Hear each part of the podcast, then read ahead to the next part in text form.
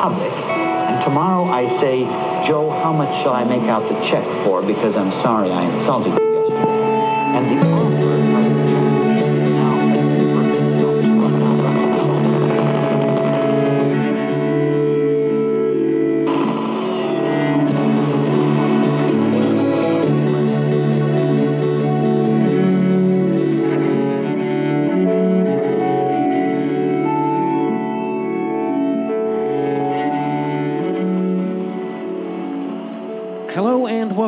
Conversations with Dwyer. I'm Matt Dwyer. This is a music podcast.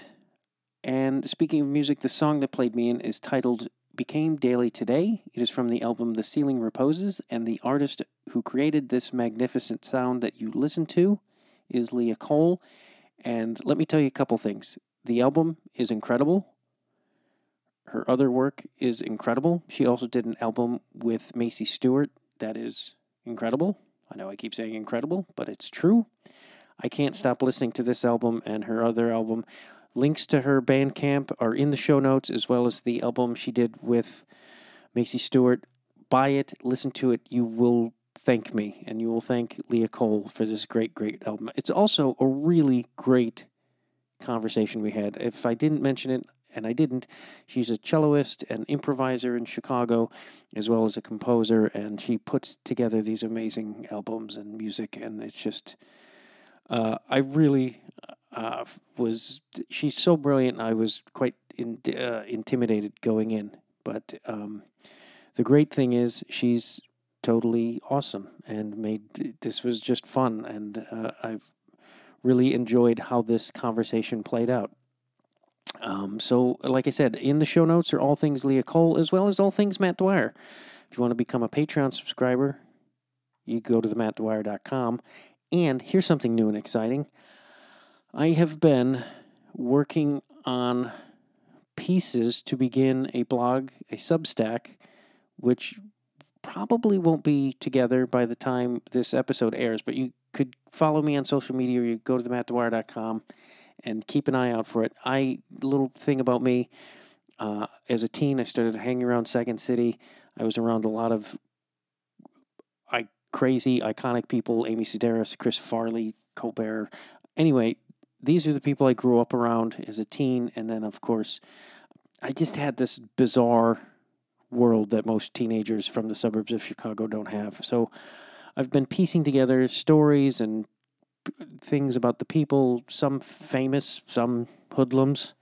Uh, I lived with a junkie blues guitarist for a while at 19. so, uh, and the blog will be these stories on the Substacks. Um, so I will hopefully have a link to that very soon. But I wanted to hip you to it because it's if you want, you go to the mattdwyer.com. You can follow me on social media or the conversations with Dwyer uh, Instagram and knowing these things come. And also another thing I did that I'm very proud of, and I mentioned Macie Stewart, her, her band Ohmme is on.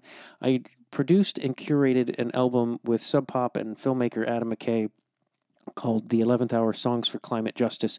100% of the proceeds of that album go to the Climate Emergency Fund, and the Climate Emergency Fund funds activists and work against to to fight climate change and spread awareness. And it's a great organization, and I'm insanely proud that I was able to put that together to use the resources that I have made from this podcast and use it for good, other than my usual ego self pat myself on the back stuff. So all these things are you get links to this is on in the show notes and at themattdwyer.com which is also in the show notes. And the website that I keep plugging was built by my partner Kelly R. Dwyer, and her website is in the links, and she could make you a website. So there, website, website, website. Um, as I mentioned, this is just an incredible episode. Um, I hope uh, you go listen to Lia Kohl's music. I hope you become a fan of Lia Kohl's music, and I hope you hunt down my soon to be Substack. I think that's it. I feel like this is a short intro, which is good for you because you don't have to listen to me. But anyway, enjoy this very Uh, great conversation with Lia Kohl.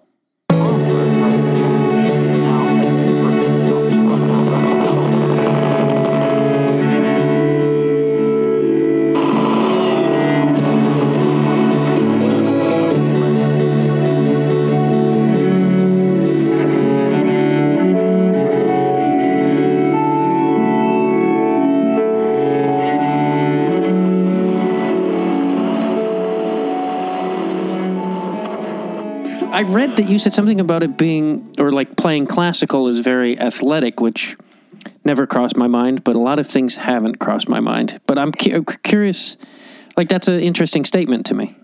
Yeah. I think when I say that, I mean more sort of it's spiritually athletic or um, like the, the the practice of it is more like being an athlete. You have to like, you know, do the same routine every day in order to be a certain kind of virtuosic. Um, but also, yes, literally, uh, it's hard on your body. You know, like I have very strange, uh, uneven back muscles because I play the cello. Do you, but yeah, I more, I more mean like you know, five hours in a in a little room by yourself seems somehow similar to like whatever basketball players do. You know, right. When you spend five hours in a room by yourself, which is, how do you feel the moment you step out of that room? Um, well, I don't do that anymore. but when I was in school, I don't know, there is a certain kind of uh sense of accomplishment or like um, productivity that I do I do enjoy like or I did enjoy. You know, you go into the room and you're like, I know I know the routine I'm going to do and this routine is going to get me you know to X goal um, and that that feels good. It does. I really like that kind of like clarity that comes with with that kind of practice. Yeah. I, I don't know why, but I, I'm associating it to the brief moment in my life where I did like hot yoga, where you had to like f- for 90 minutes, and you couldn't, you know, you couldn't split. You had to, or you passed out. You had those choices: finish or pass out. I did like, hot yoga. Oh, oh, go ahead. No, I, I want to hear your hot yoga. Well, uh, I did hot yoga one time, and I got one of those like uh, like passes. You know, when a yoga, yoga stu- studio Yeah. tells you like. You know, you can do all the yoga you want in one week for thirty dollars. You know, and I was a poor student, so I was like, I'm going to do it, and I'm going to do it every day.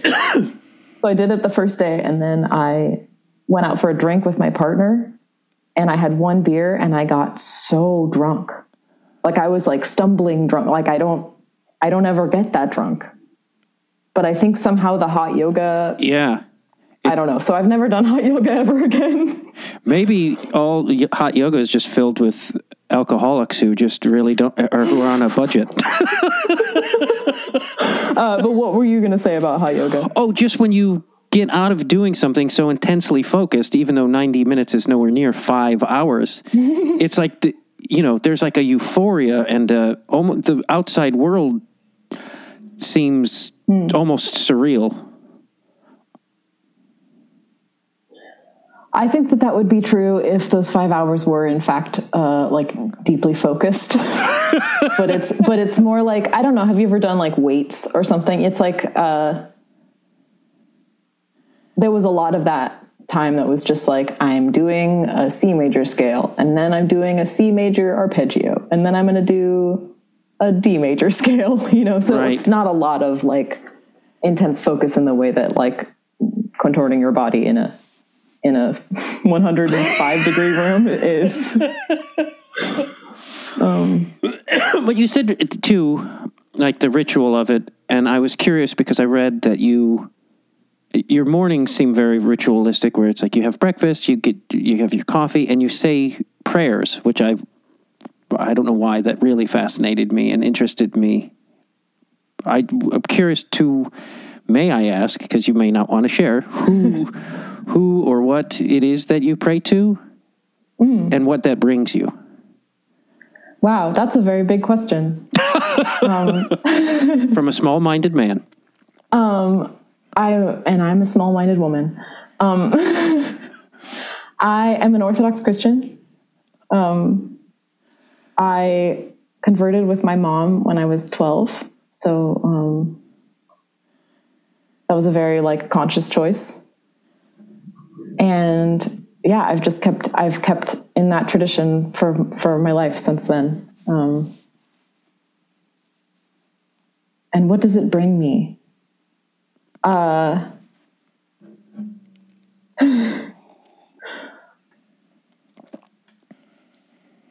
I would like to say like, oh, it brings me peace. I am enlightened or something, but that's not. Uh,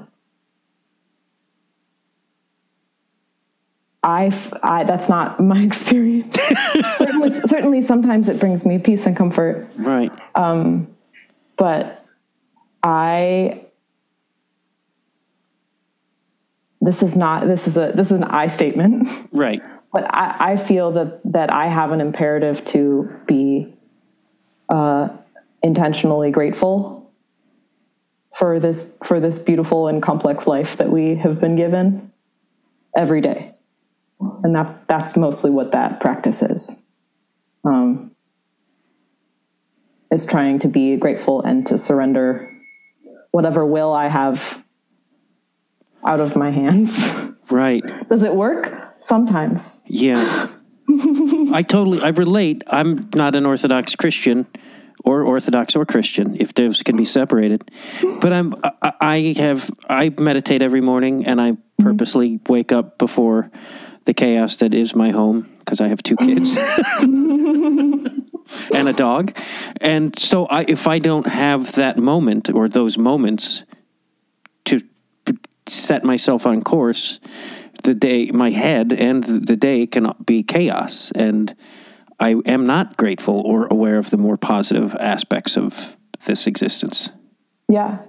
Yeah. It um I do I do really love that moment. And and I love all I love all of it. You know, I love being able to drink my coffee quietly and have my cat sort of wander around me. It's it's it's really good. But yeah, that moment of prayer is is really important to me. Yeah. Do you and if I'm belaboring this, you can tell me to fuck off. and you're but, but like is do you converse or do you have a set of prayers? Um, well, Orthodoxy is a very Orthodox Christianity is a very uh, ritualistic tradition. It's a very um, it's very specific for someone who's interested in nuance and complexity. it, it is a very specific tradition. Um, so I do say set prayers, um, which I've now memorized, and they're prayers that I've said for many years. I think that there is something like speaking of of tradition. There is something really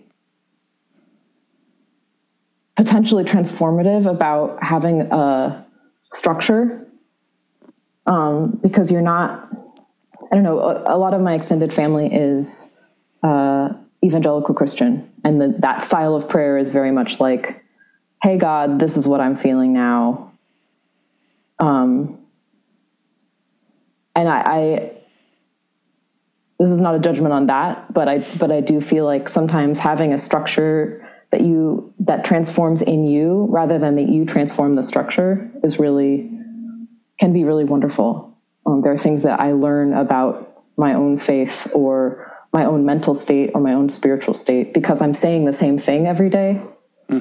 um, that's that's really wonderful i don't know if the thing that i just said was a sentence Hey, I'll have a lot of those myself. but I feel like there's even on a scientific level, like the the uh, structure of it, even like meditation, it's kind of proven that not kind of it is proven. that's, that's my Midwestern seeping out my kind of sort of, but uh, um, maybe a little bit yeah but like it, the brain reacts to such things, and and do you? But do you find this ritual and your music is are they intertwined? Yes, they are. Um, it's hard to say exactly how. Um, I I'm very interested in time and and sort of slow transformation. This is this is just maybe one aspect that I'll that I'll point to. Um, but in the Orthodox tradition, not only do you say, for example, the same morning prayers every day, but there's also a cycle of the year that we go through and we do the same services with the same hymns every year. And it's a circle, but in fact, it's a little bit of a spiral. Um, not that the not that we're like reaching towards progress in some kind of like uh, manifest destiny way, but but that we are we are transforming together as a community in this tradition that's that's circular spiral spiraler. What's the word for be, for being a spiral? Spiral. we'll say spiral. spiral. And and i feel like art making is similar for me. Um, i'm i'm circling around the same themes. I'm circling around the same ideas or, or interests or um, you know the same selfhood but that is, I, I feel slowly transforming throughout my life. Um,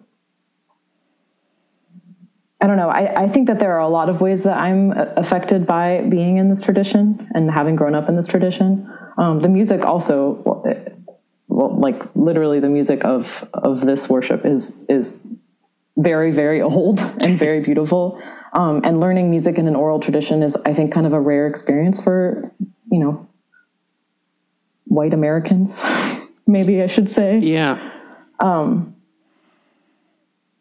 So yeah, I do. I do also feel really grateful for that musical connection. Um, you know, learning Byzantine chant, learning Russian polyphony, um, and having those things be connected, not just well, not to nothing, but but actually to to worship. Right.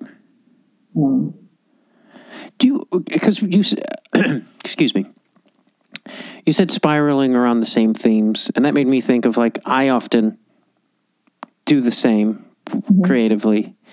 And when artists do that, are we looking, f- what are we looking for? Are we looking for some sort of resolve? Like, I feel like to a degree, I'm looking for self and resolve of whatever trauma, past answers does I don't is I hope that's not too like abstract. But do you feel like you're searching and f- for answers within these themes that s- that may go deeper if that makes sense? Mm-hmm.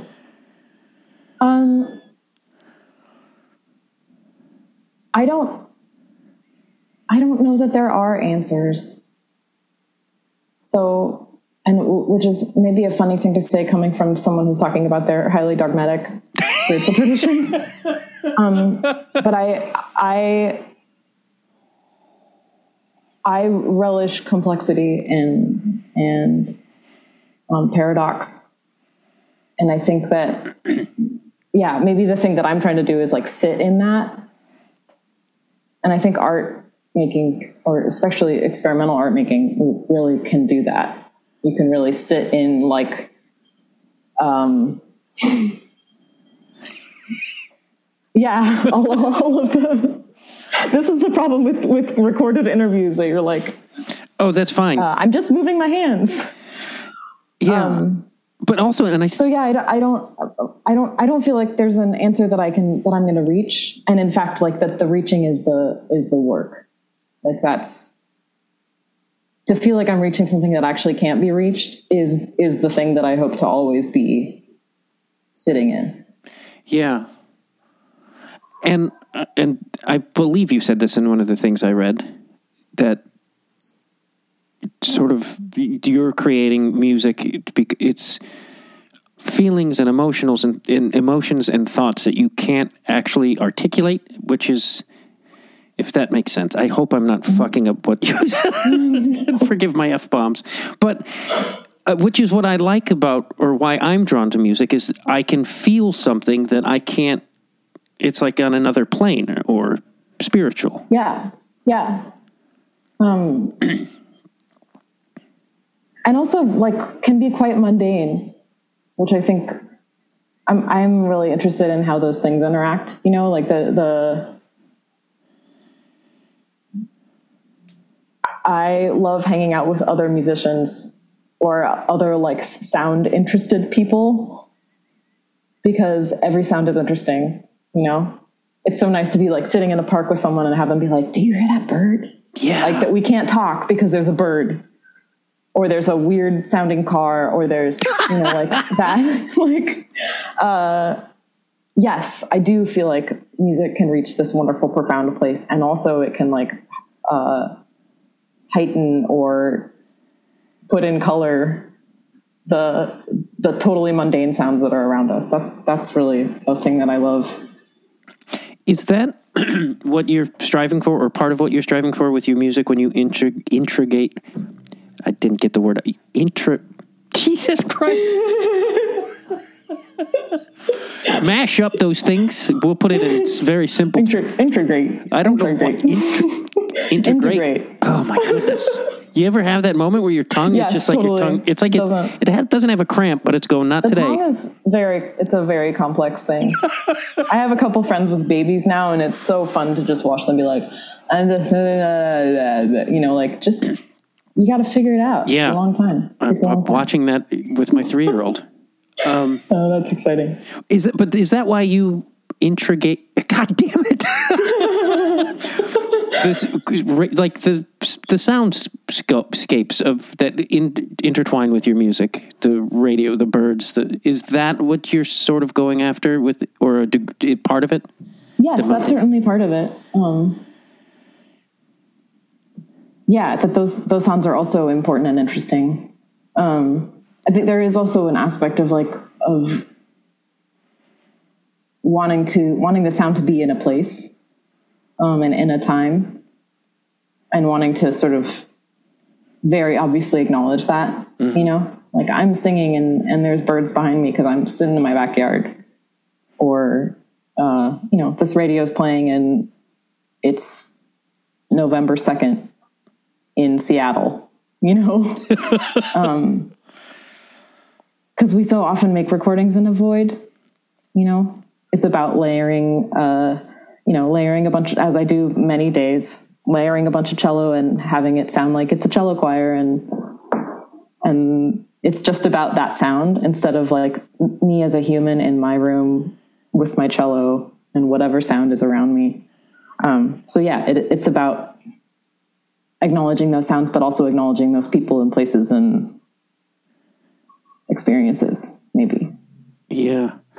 It's, I don't know why, but like listening to your music recently and hearing just something as simple as radio static and finding comfort and nostalgia and like just that moment alone takes me to a, duff- a thousand different places. And I don't know if that's your intention or what, but but because I used to, as a kid, I just used to sit by the radio and like Same. and get lost in these worlds that were not the hellish home that I had. Yeah, yeah, yeah. It's a uh, it's a special sound, and a, and a very special sort of feeling of seeking I, that I also had as a as a young kid. Like, oh, I'm looking for this one song that I heard one time on the radio, and I'm going to go to Alice 97.3 San Francisco and like see if they play that song. yeah. Uh, San Francisco must have been a great, because I grew up in Chicago. oh, nice. Uh, I just moved back to the Midwest from 21 years in Los Angeles. Oh wow, welcome back. Thank you. Do yourself a favor. Don't spend two decades plus in a, in Los Angeles. I was just in Los Angeles uh, in March, and I liked it for the first time. It's I you But I don't want to move there. No. I don't drive. fuck that. you were at uh, Zebulon, correct? Yes, yeah. I wanted to go to that show. I think I was just we were just packing up or something because I Moving is a lot. Yeah. Um, and I may I wanted to, and I'm a b- big big fan of Macie's as well, who I believe you were with. If I'm Me less, too. Me too. And ju- wait, the album you two did together, by the way, just everything, just as a sidetrack or side note, every I'm just absolutely blown away by your work. Like I have sent it to so many people, and were like, you have to listen to this. And that's if I'm passionate about something I hear, I I like scroll through the index cards in my head and go, who's going to dig this, and send it to everybody. Wow, thank you, thank you so much. That really means a lot. to me. It's it's I and it's I don't it's just like it's I've been listening to it on my walks and it just like, you know, I forget that I'm just like in a different world and I'm just it's the I I'm babbling like an idiot. No, you're no, you're not. I really I appreciate that. Several people have told me that they've listened that they have listened or do listen regularly to the album on on walks and I I love that. I do feel like that yeah. that makes sense. Then you're making your own layer, you know, of, Yeah. of sound. Unless you have noise canceling headphones in which you know. cool. but I was my main point that I got way off of is San Francisco radio and the radio that I listened to as a kid, which was Chicago, is like I've San Francisco has a pretty diverse radio world. If I'm not like, and how that may have influenced. I imagine that it does. When I was the age that I'm referring to, you know, between like seven and 13, uh, I don't think I was looking for diverse radio. I was just like trying to hear the hits. and I don't have anything on CD. Uh, well, there's, there's two things I'm dying to ask you, but I guess go. It's you said it took a long time for you to think of yourself as an artist, and I'm wonder w- what that process was, and why did you not think of yourself as an artist? Um, I don't think that in classical music school they tell you that you're an artist. Um, and maybe that's just my experience, but I, I, because you're playing other people's art, and that's what, yeah, that's what the tradition is. I yeah, I didn't have the experience of of feeling like I had any kind of agency in in the artistic process. Um, certainly, I could play Dvorak in a slightly different way, but even with that, I think all my teachers were directing me very specifically, like, okay, do this bowing and do like and swell here and make this louder and make that softer. And you know I, I actually wasn't yet at the point where i was making those artistic decisions. There are many great artists who are classical musicians um, who are at the level of making those decisions for themselves. Um, and I, I imagine that they do feel like artists or think of themselves as artists but i but when i was in school yeah i just i didn't I didn't feel like I had a lot of agency in that way. And it didn't, in a way, it didn't occur to me that I didn't have agency. It was just like, that's not what the tradition was. I was just trying to play Bach good. As we all do. yeah.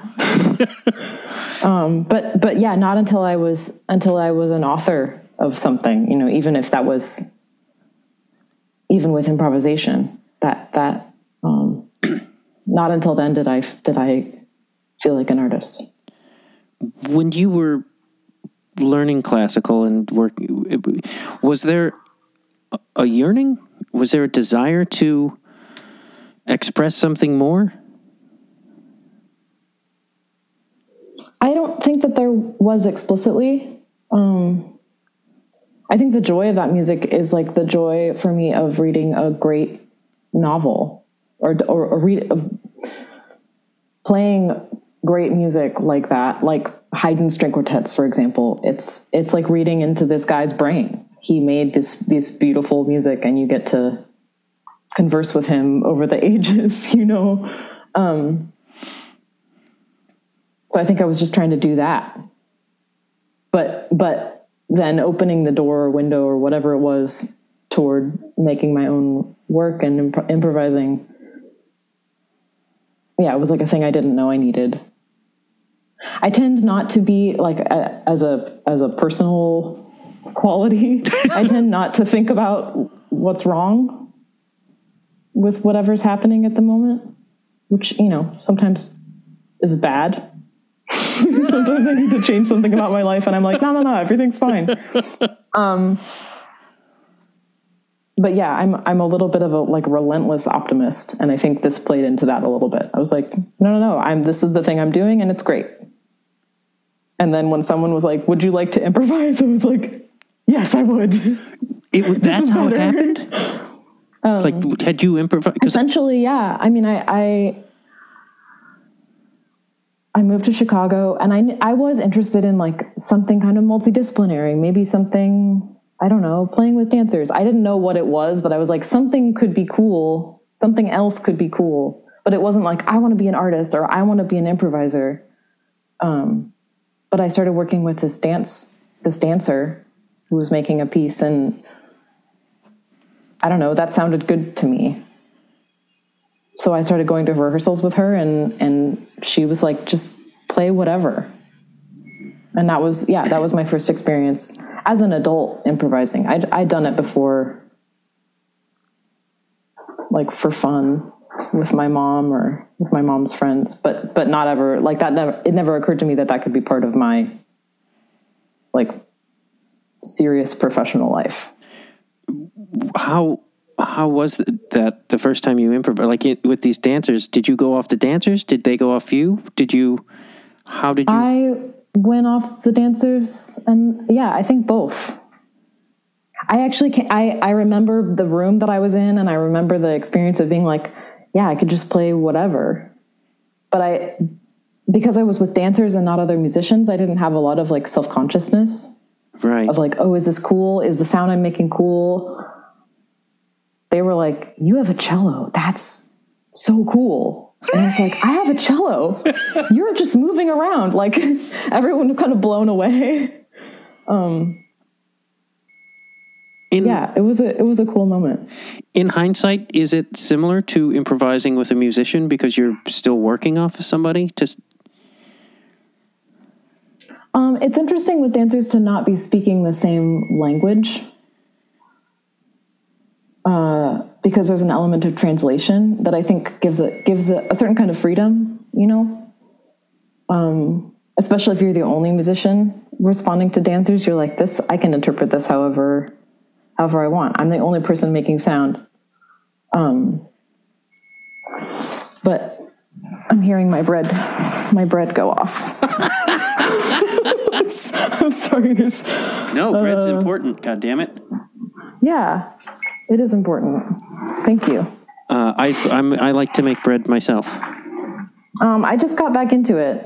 I was making sourdough bread as the whole world was, you know, Right. Um, and ooh, that one came out nice. Let's see that shit. that did come out nice. um, There's something very the cat cathartic about it. that. It, yeah, it's really, um, it's really quite satisfying. I make a lot of pizza dough. That's how I, and then I move to bread. Ooh. do you do sourdough?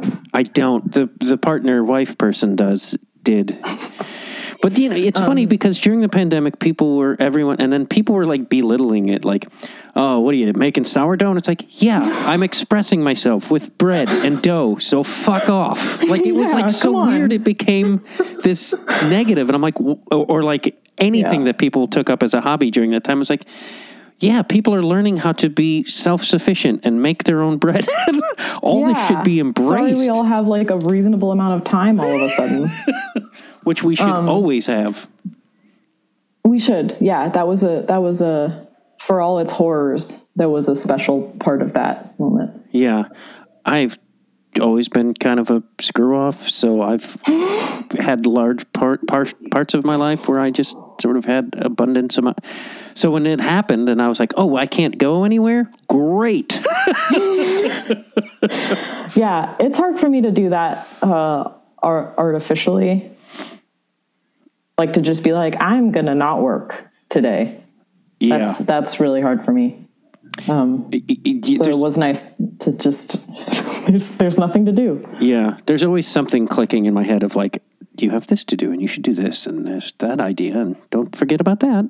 Like, there's no full relaxing. Yeah, yeah, There's exhaustion.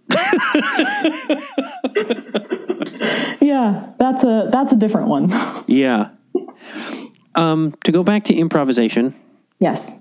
because I was a theatrical improviser, and I talked to Sima about this a little bit, just like because she had a background a little bit in Sima Cunningham. In case you didn't, I, Yeah, yeah. just I'm sure you're probably you know her better than I do, obviously.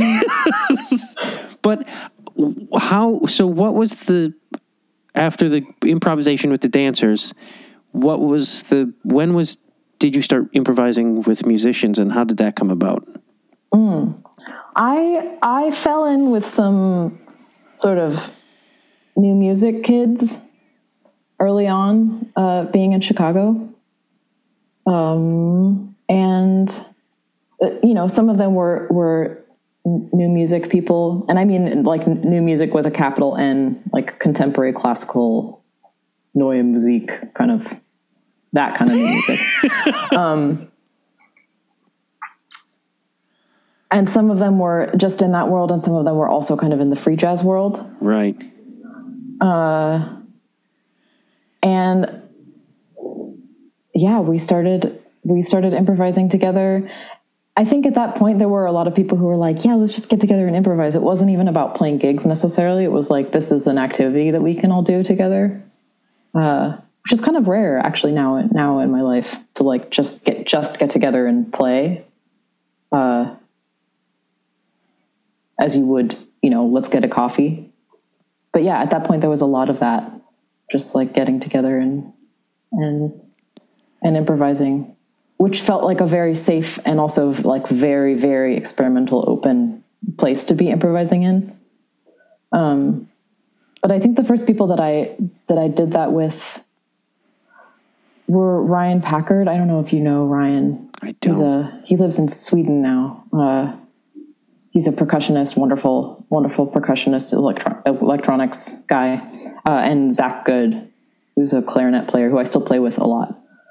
Um, but yeah, I had some experiences with them of like doing some improvisation exercises. You know, some of these things where you're like, let's make two sounds in a minute. Uh, which are fun. They're really fun it's it's fun to like kind of make a structure for yourself and then and then play with it but again these were like just we were just meeting we were just like hanging out and playing our instruments um i don't remember the first time that that became a performance thing but it wasn't it wasn't long. But yeah it, it came out of a social situation. I dig that so much. it was it was cool. And I never, th- that's the first, I feel like I've heard someone, like, that there are improvisational exercises within music because I've always been under, and I am not one to, you know, I don't know anything, let's be honest. But, like, you know, there's, with theatrical improvisation, there's games and there's certain structures and rules and blah, blah, blah. But I always was under the impression that improvisational music was as free as it could get and more conversation, a conversation. But I never knew that there were exercises that you could participate in. yeah i mean i don't know where these exercises came from um, but but they were really helpful in framing like this is mostly about listening. It's not just about like playing licks. Um, or or it's it's not about what you're playing. It's about how well you're listening to the other people in the room. Um, and it, that's a nice that's a good starting point i think for improvisation. And i wasn't like i wasn't consciously trying to learn how to do it well you know? But but that kind of exercise is really helpful in, in framing a situation. Yeah, I mean, there's it- it, like in within improvisa- improvisational theater, there's a lot of different schools and approaches. Mm-hmm. I would say the Chicago and Second City sort of, which is my main core, is like make your partner look good, listen to them, don't make it about Yeah. you type of thing. And it sounds like it's kind of a similar thing. totally That's wild to me. And it's Chicago, the fucking best city in the world, right? it's so great it's so great I want to go um, back to the improvisation, but I do. I I I am curious what brought you to Chicago. Who said uh, i did a i did a master's degree at roosevelt university oh, right on. yeah i came to study with uh, someone who's in the cso Oh, wow.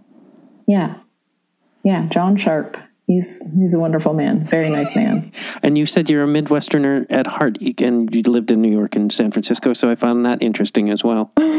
Yeah, I as soon as I moved here, I was like, "This is my place. Isn't it This wild? is, the, this is the place I've been looking for." Yeah, it's the people. I don't know.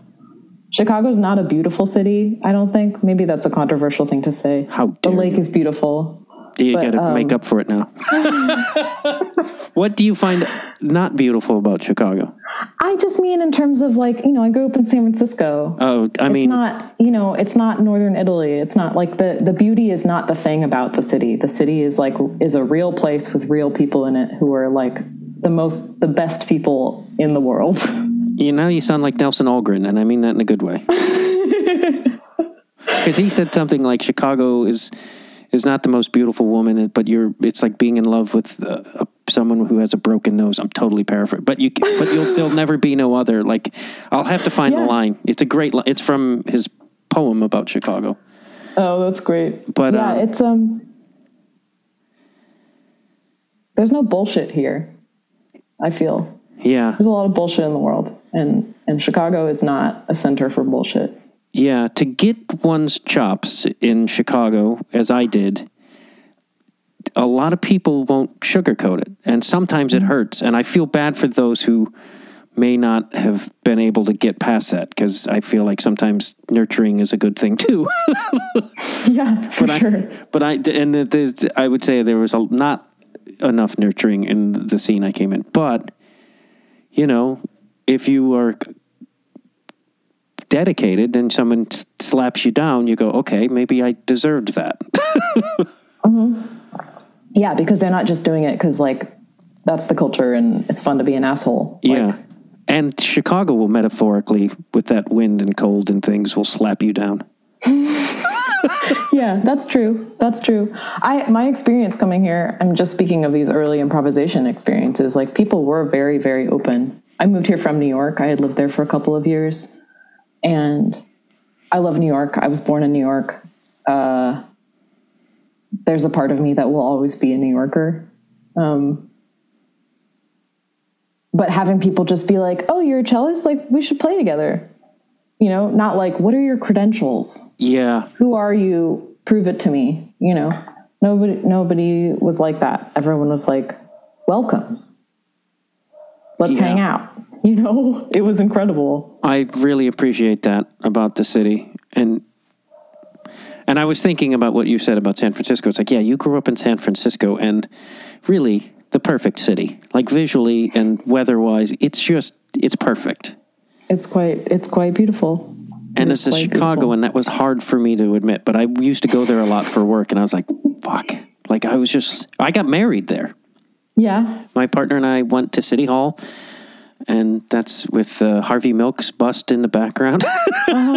wonderful And then our, we, I forget, I always forget where we had dinner, and then we bopped around the bars of North Beach, and like our Oh, first dance was extremely charming yeah, the saloon. We had our first dance at the saloon to some, some, uh, what do you call it? Rockabilly dudes playing Rebel by Link Wray was our first dance. wow But it was like, did you yeah, elope or did you have friends with you we had some friends. It, it was like a, s- but we just planned just a small thing, and then we honeymooned there, and you couldn't have really. perfect And uh, not to get too detailed, we hadn't we made our baby there. Those soaking tubs and liquor will do it to you. There, and that's how babies are made yeah, that's what I tell my daughter. Well, it was cocktails and a soaking go tub. if you go to san francisco um, the impro- I wanted. I got way off course on the improvisation. What when when you was there a process where it clicked or was because I'm like you're such a trained musician was it easy to let go and improvise or was there a process of getting there?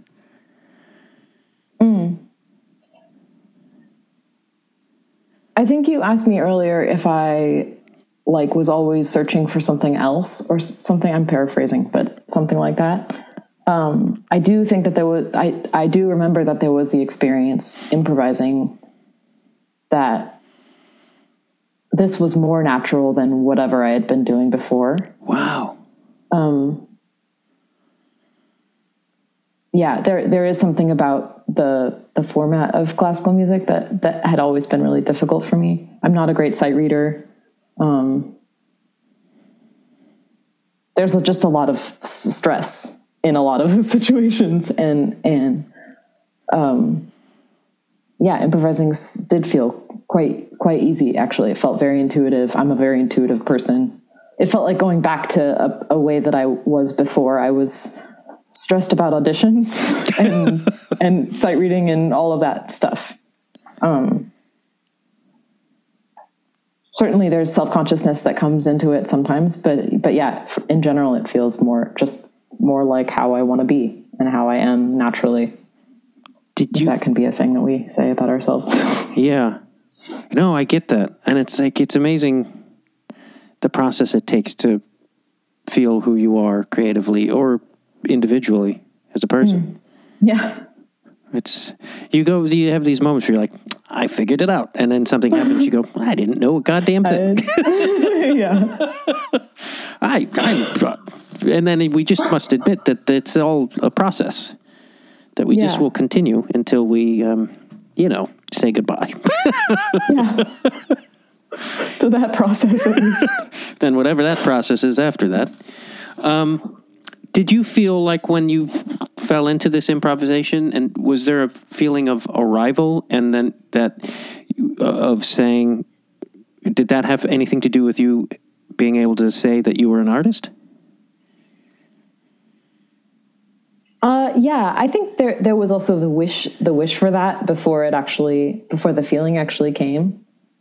I think there was I it had never occurred to me before, and then all of a sudden I was like, oh, I want to be an artist. I want to be Wow. I want to be able to say like this is what my art's about.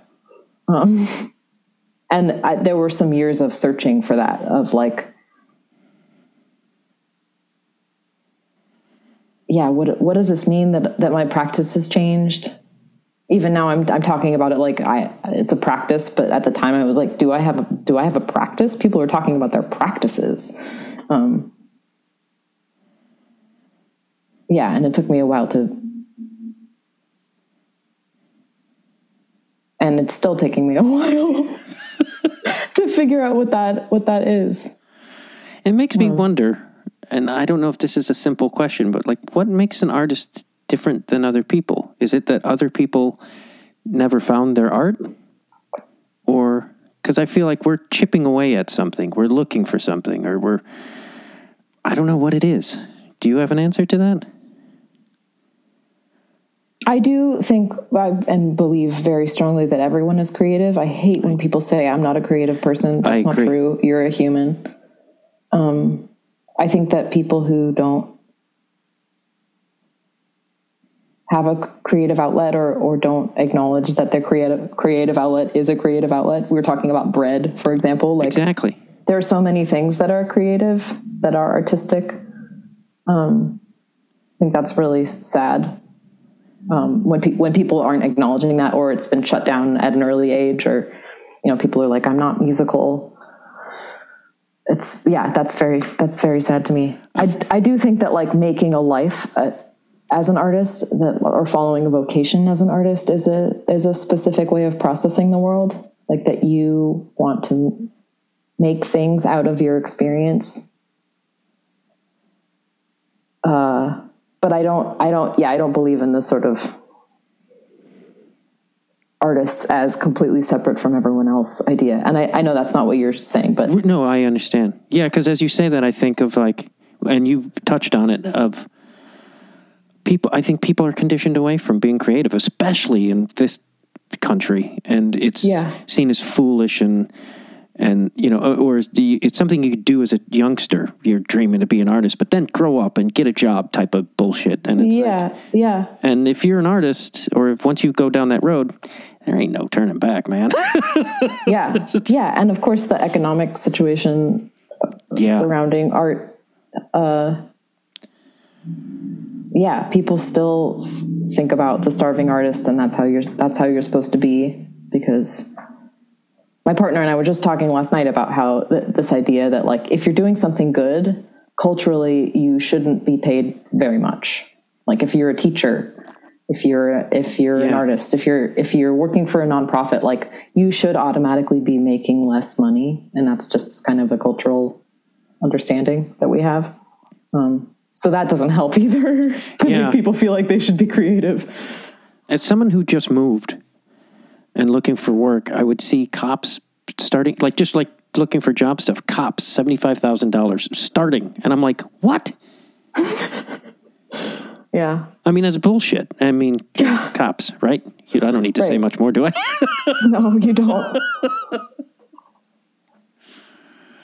and it's like people value creative. Like I, uh, this is one of the reasons I fled Los Angeles is the, the fame and money. Mm-hmm. The gatekeepers made that what is success, and I'm like, that's not success. If you're making garbage, which let's be frank, Hollywood is pretty good at.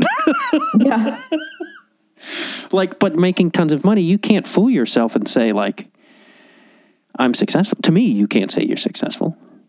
Yeah.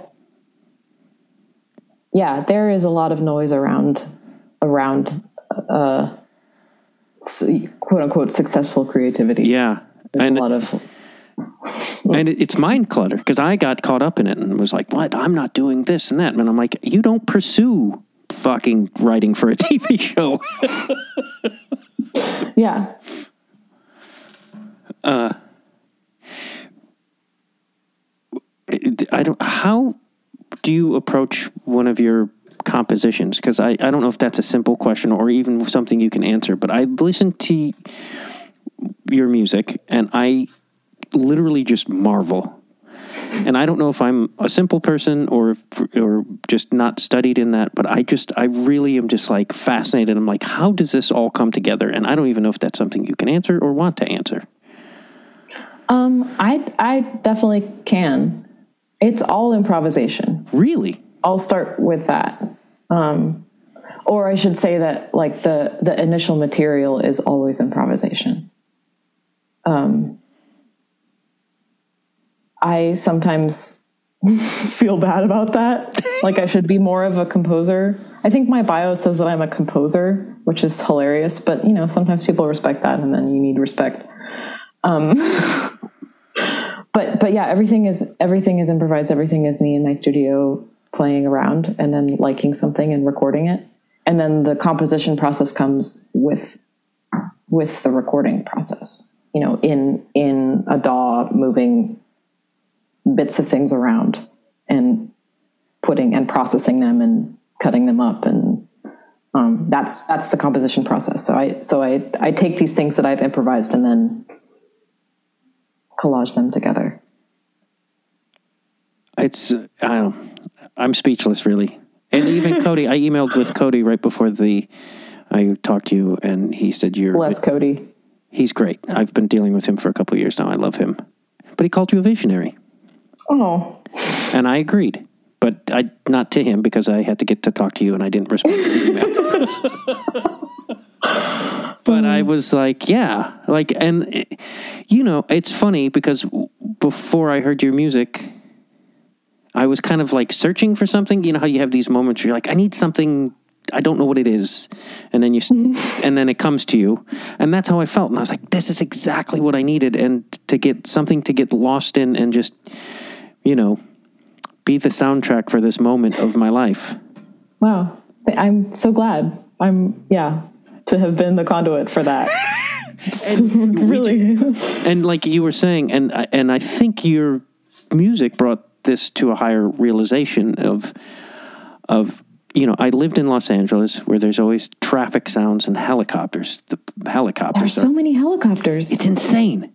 And we moved to St. Paul, and my neighborhood is quiet, and I can hear birds again, and I can hear little kids off in this distance, and like, and it's like, oh, there's like a piece to it, but also your music sort of has been this other layer, as you said, and it's kind of, it's just, it's, so it's been this gift, added gift to my new world. I'm I'm really glad. Yeah, I I this process is it's that I'm doing is really quite intuitive. And the and I in a way I don't want to give myself too much credit for it cuz I I feel like a lot of it is just uh I don't know, moving in the dark. That's an interesting way of putting it. I like that. I mean, I'm saying I like that. It's I yeah. I don't know. I, I feel like every when you embark on any creative, even this, I was thinking about it before I started talking to you. I was like, I have no idea what's going to happen.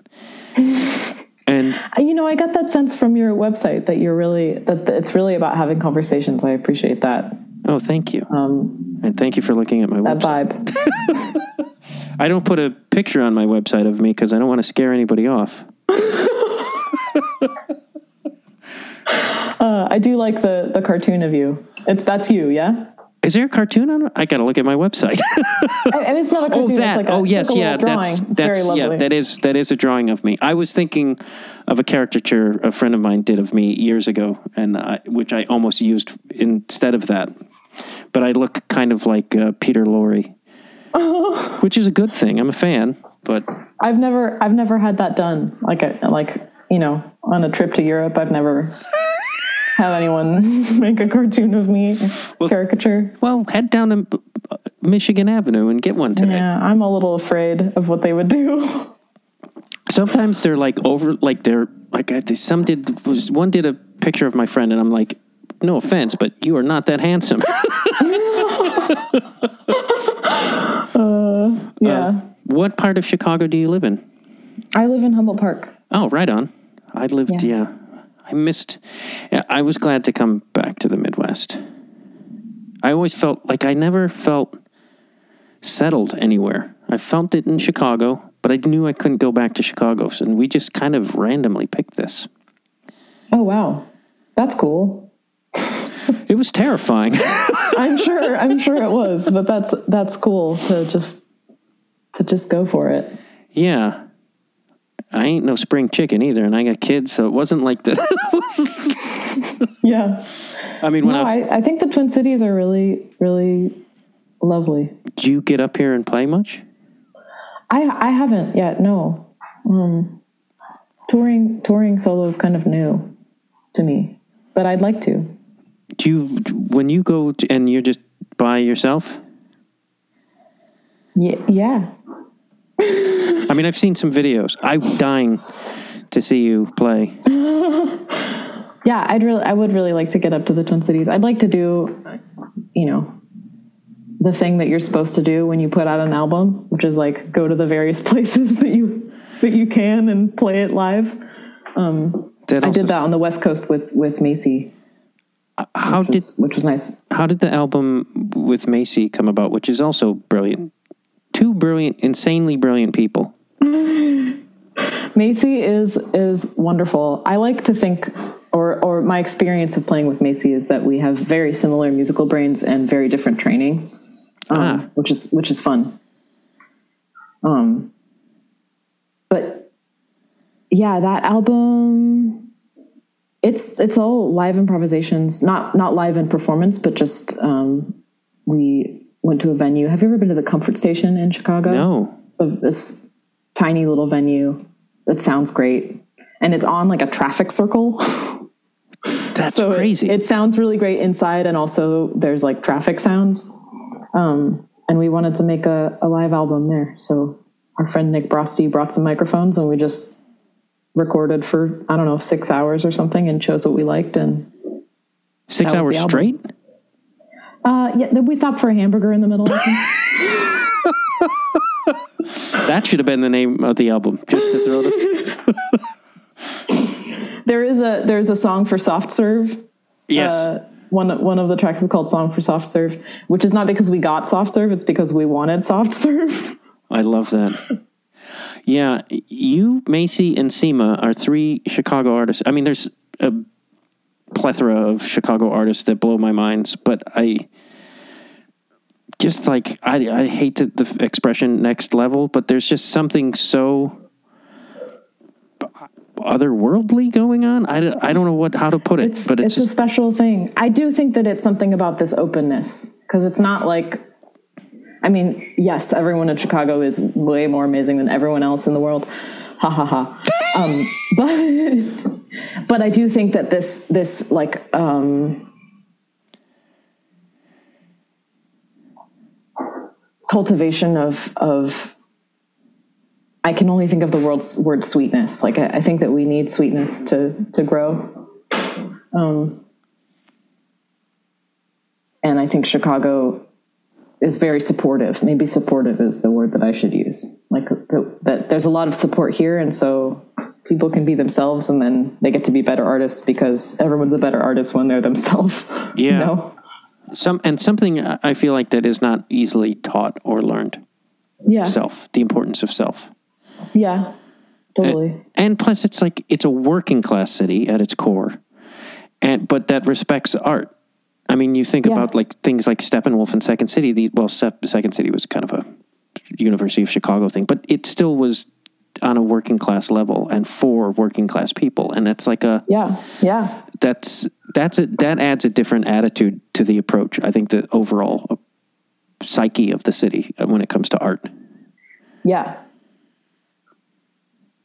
So uh, I end another podcast with saying Chicago is the best. Wonderful.